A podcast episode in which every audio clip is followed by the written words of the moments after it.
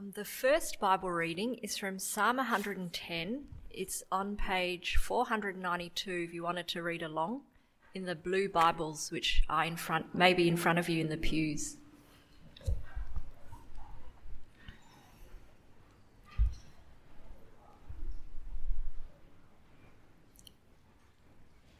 Psalm 110 The Lord says to my Lord, Sit at my right hand until I make your enemies a footstool for your feet.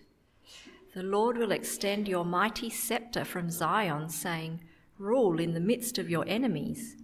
Your troops will be willing on your day of battle. Arrayed in holy splendor, your young men will come to you like dew from the morning's womb.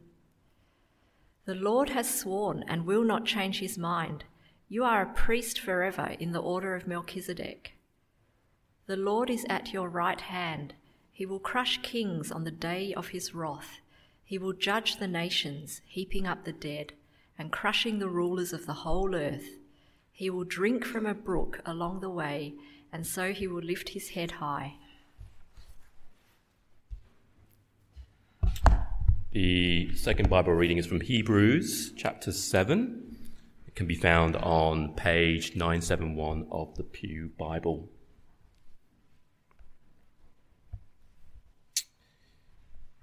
Hebrews chapter 7, starting at verse 1. This Melchizedek was king of Salem and priest of God Most High.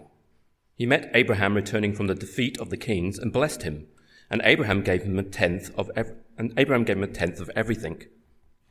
First, the name Melchizedek means king of righteousness. Then also, king of Salem means king of peace.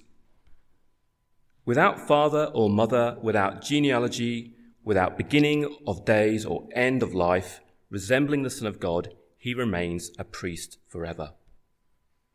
Just think how great he was. Even the patriarch Abraham gave him a tenth of the plunder.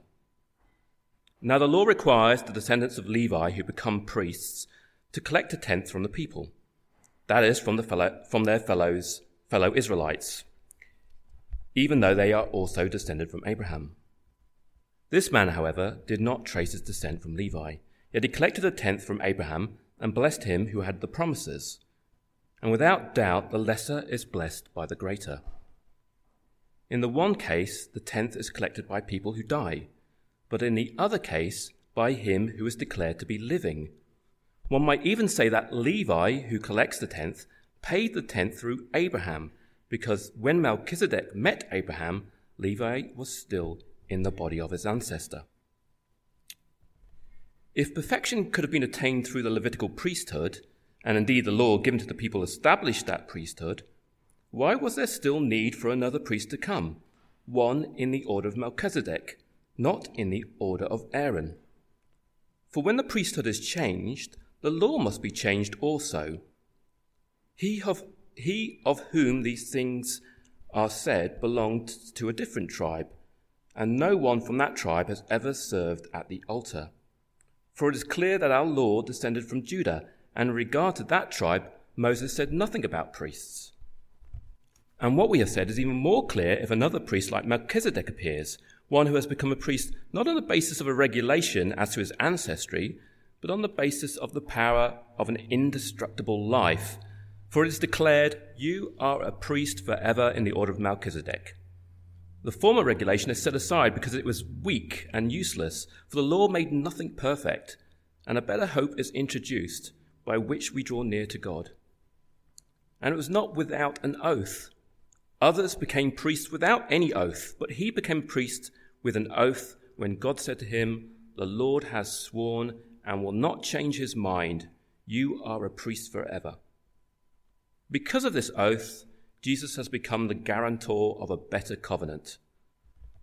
Now, there have been many of those priests since death prevented them from continuing in office. But because Jesus lives forever, he has a permanent priesthood. Therefore, he's able to save completely those who come to God through him, because he always lives to intercede for them. Such a high priest truly meets our need, one who is holy, blameless, pure, set apart from sinners, exalted above the heavens. Unlike the other high priest, he does not need to offer sacrifices day after day, first for his own sins and then for the sins of the people.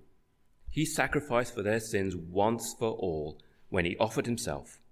For the law appoints as high priests men in all their weakness, but the oath, which came after the law, appointed the Son, who has been made perfect forever.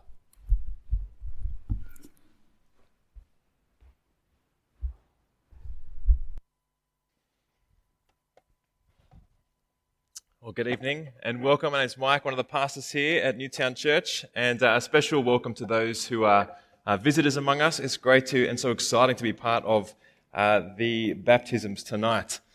Um, excellent. One of the things I hate about religion uh, is kind of just the, the technicalities and the intricacies that so easily entangle and kind of exclude.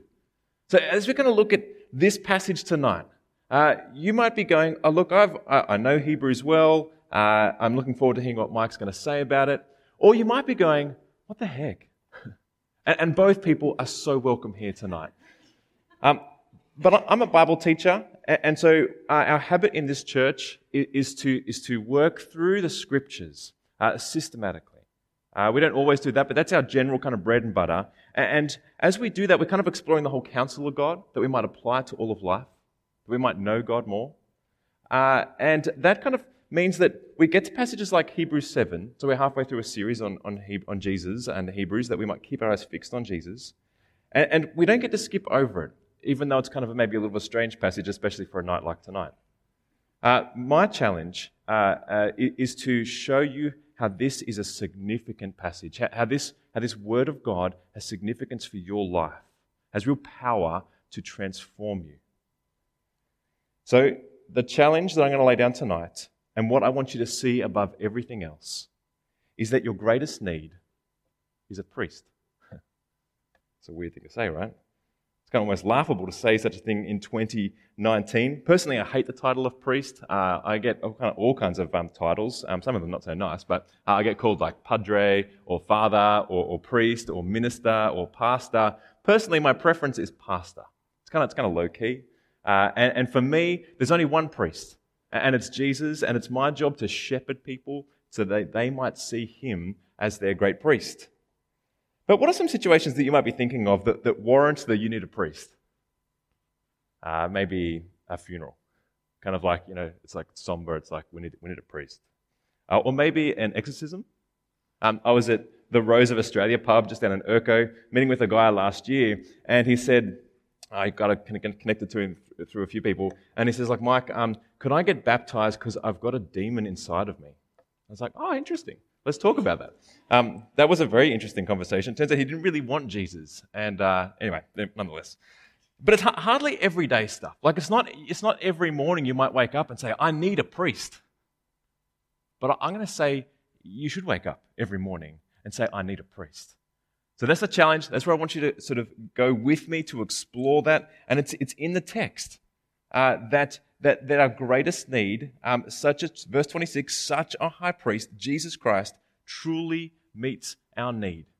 And by the end of tonight, I want you to believe that, that he meets us in our greatest need. So, so what did a priest do? Not just kind of what do priests do, we'll come back to that later, but what did a priest do that kind of that so fills this text with kind of language of priesthood and Levites and all that kind of stuff.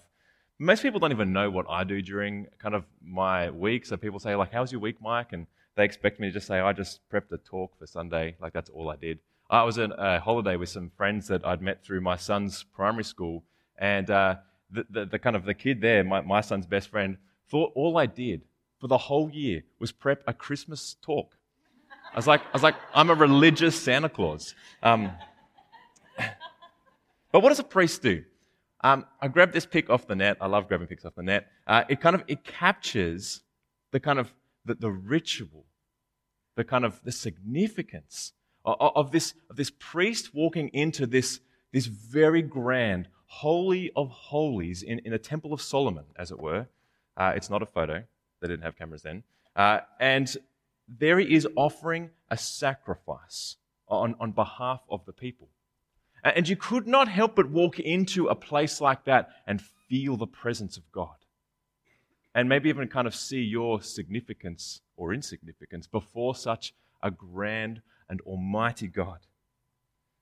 Well, to kind of work out what a priest does, uh, kind of the writer of Hebrews explains it a bit more in chapter 8. Um, so he serves in the temple. We read in verse 2 of that chapter, uh, and is in the presence of God there. Uh, he offers sacrifice.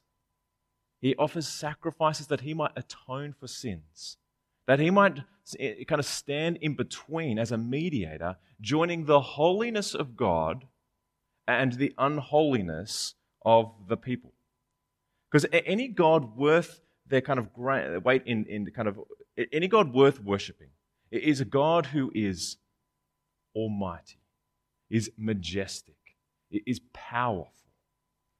But when you think about what it looks like to, to stand in the presence of such a God, you realize that there needs to be some kind of business done in between.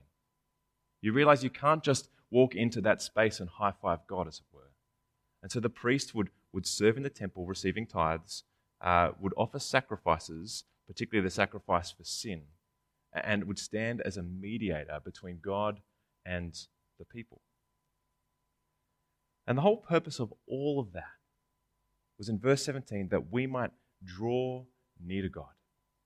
The purpose wasn't just in the rituals and the fanfare. No, all of that was that we might draw near to God. But there's a particular problem as we, as we do that because of our unholiness, because of our sinfulness, and because God is holy, blameless, pure, set apart from sinners, exalted above the heavens.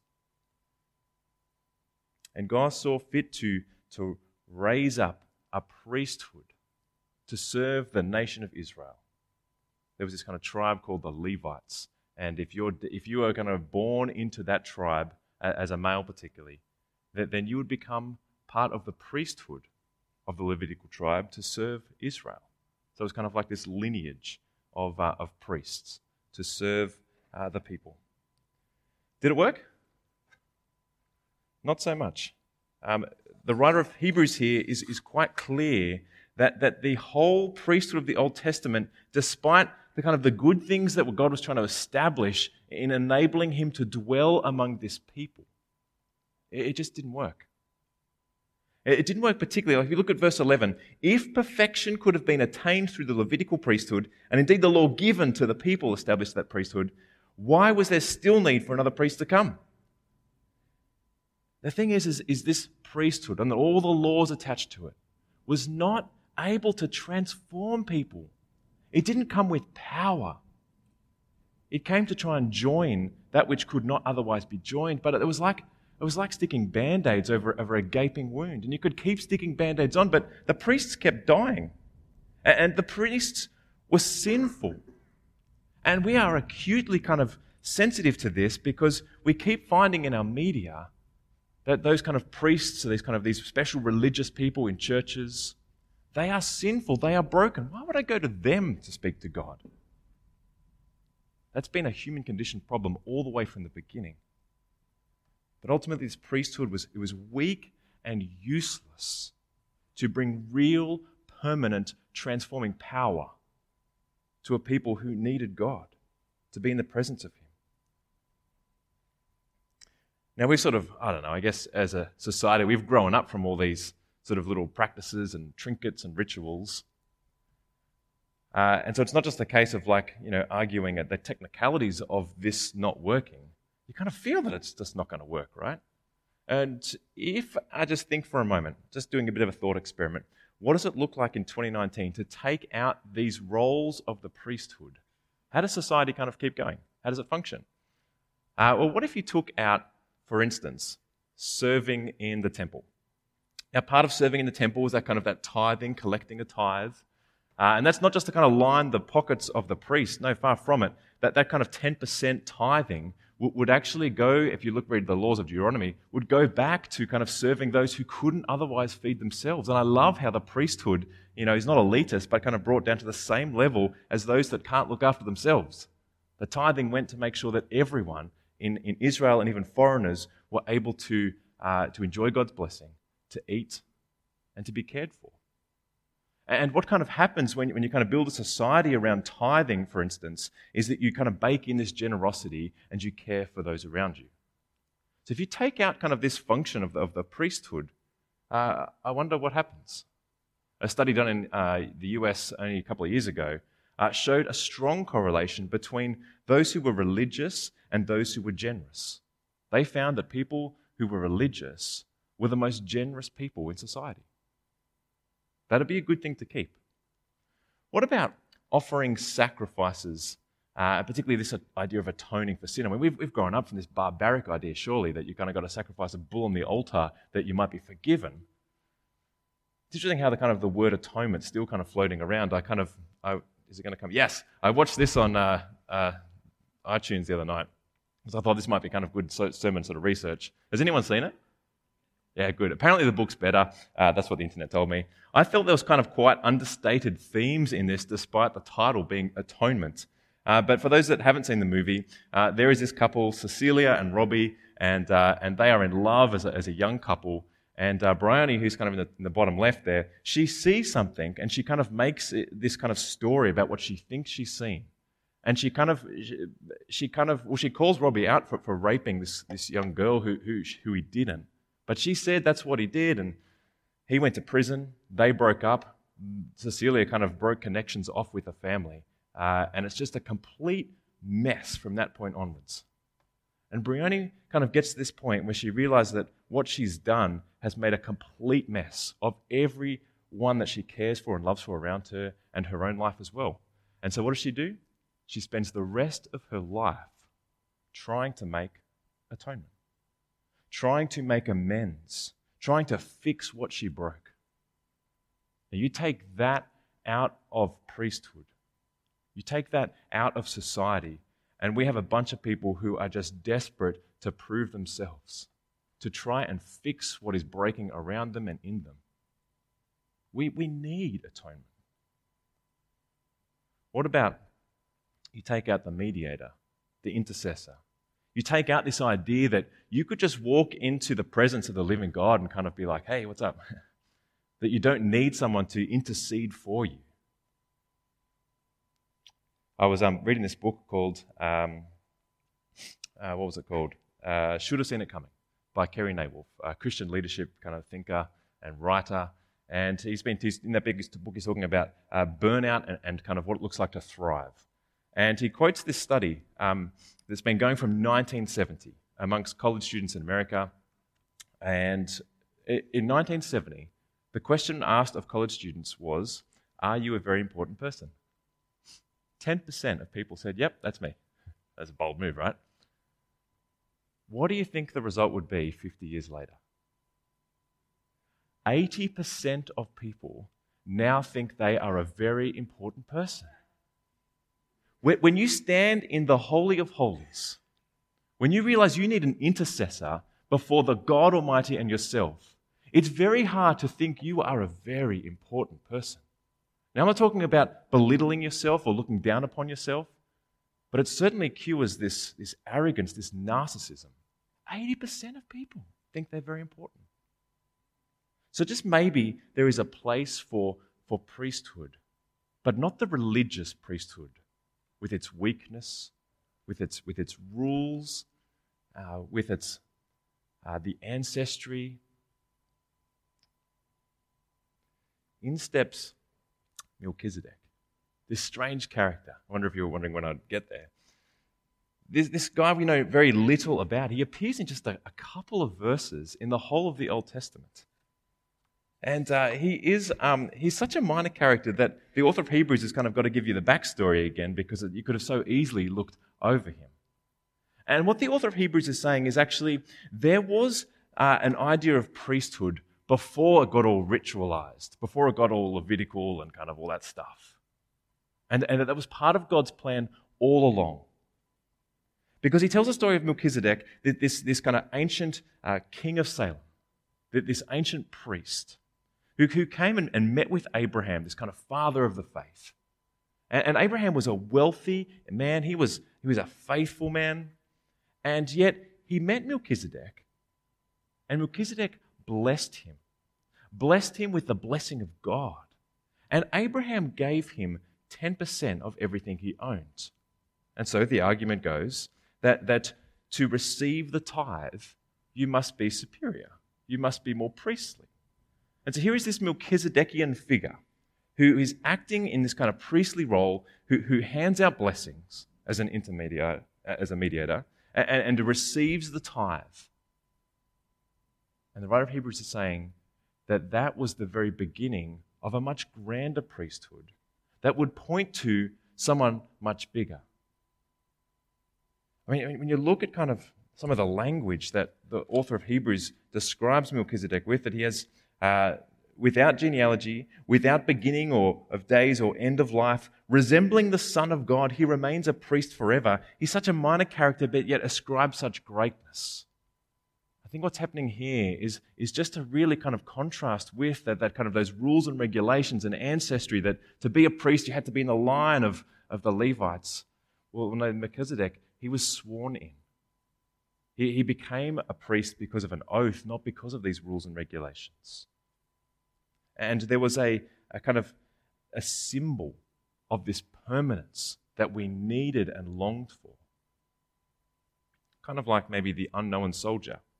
We, we know very little about so many who died in the great wars gone by. And so we've taken a, a, a few from, uh, from, from graves that we, we didn't know who the people were, and, we've, we've created a symbol of real people but a symbol of, of a much greater number of people who we want to honor, but we don't know their details. Melchizedek is kind of like that. We know very little about him, but he becomes this symbol of a priesthood that we need and long for. And there's only going to be one person who can fulfill the reality of that symbol. It wasn't Melchizedek, it wasn't the kind of religious priests. It was ultimately going to be Jesus.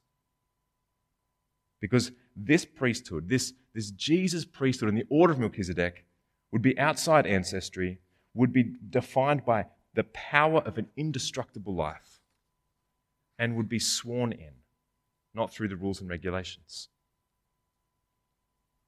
Now we finally get to meet the priest who meets us in our greatest need, Jesus Christ. Someone who is perfect, who is holy, who is blameless, who is set apart, exalted above the heavens, and is able to save completely.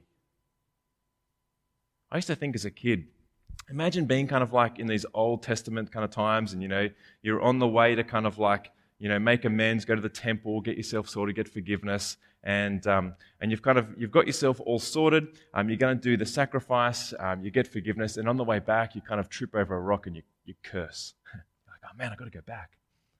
I mean, that, that's kind of a lame kind of you know thinking, but what Jesus offers us is permanent and, and powerful. That his one sacrifice for us would forgive us of every sin, past, present, and future. Get your head around that. That Jesus would forgive you by his sacrifice for every sin, past, present, and future, that He would be able to completely save.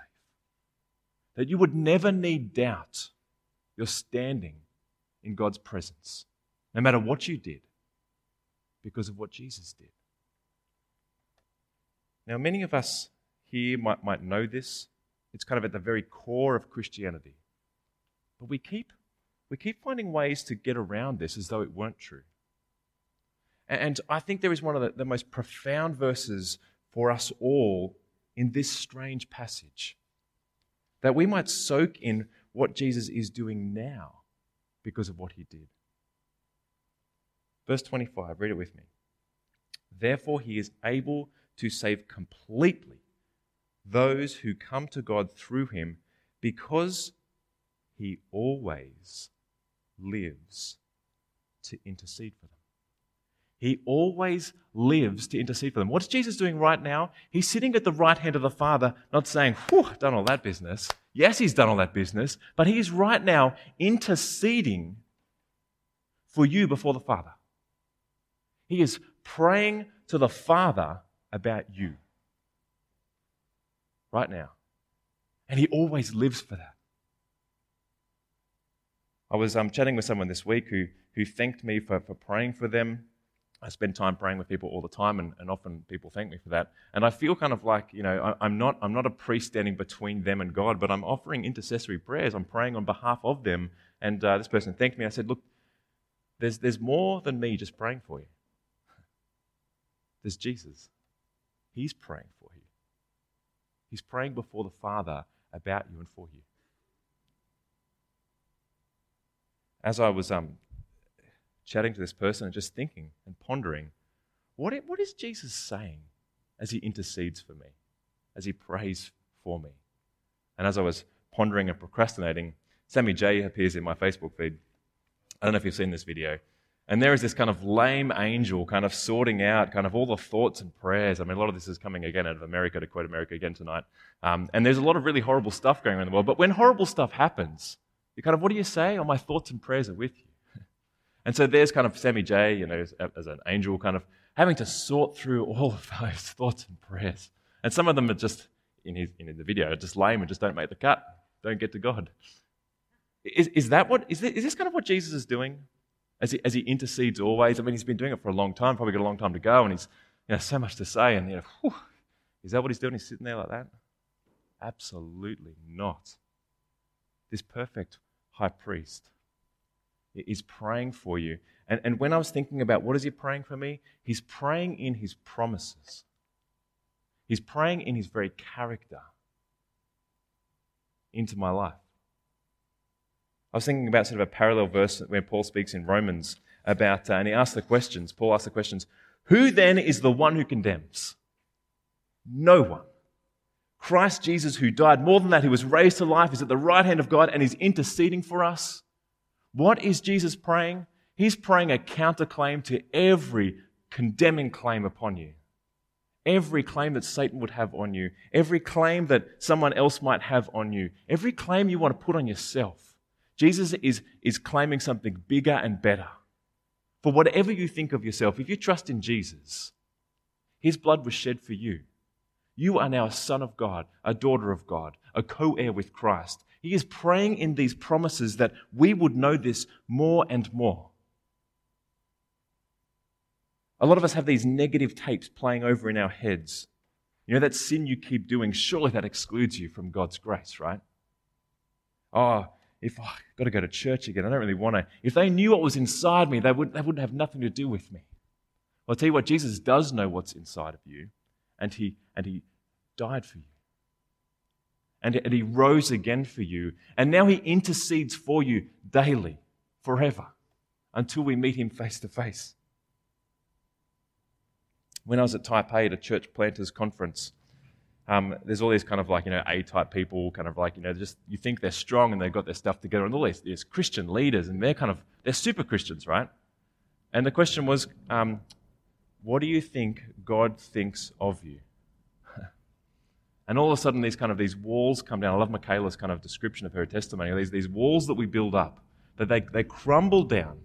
And so many people uh, around the table said, I think God's disappointed in me. And there's so many reasons deep down that we feel that disappointment that eats away at our relationship with God, that eats away at what, what Christ has done for us.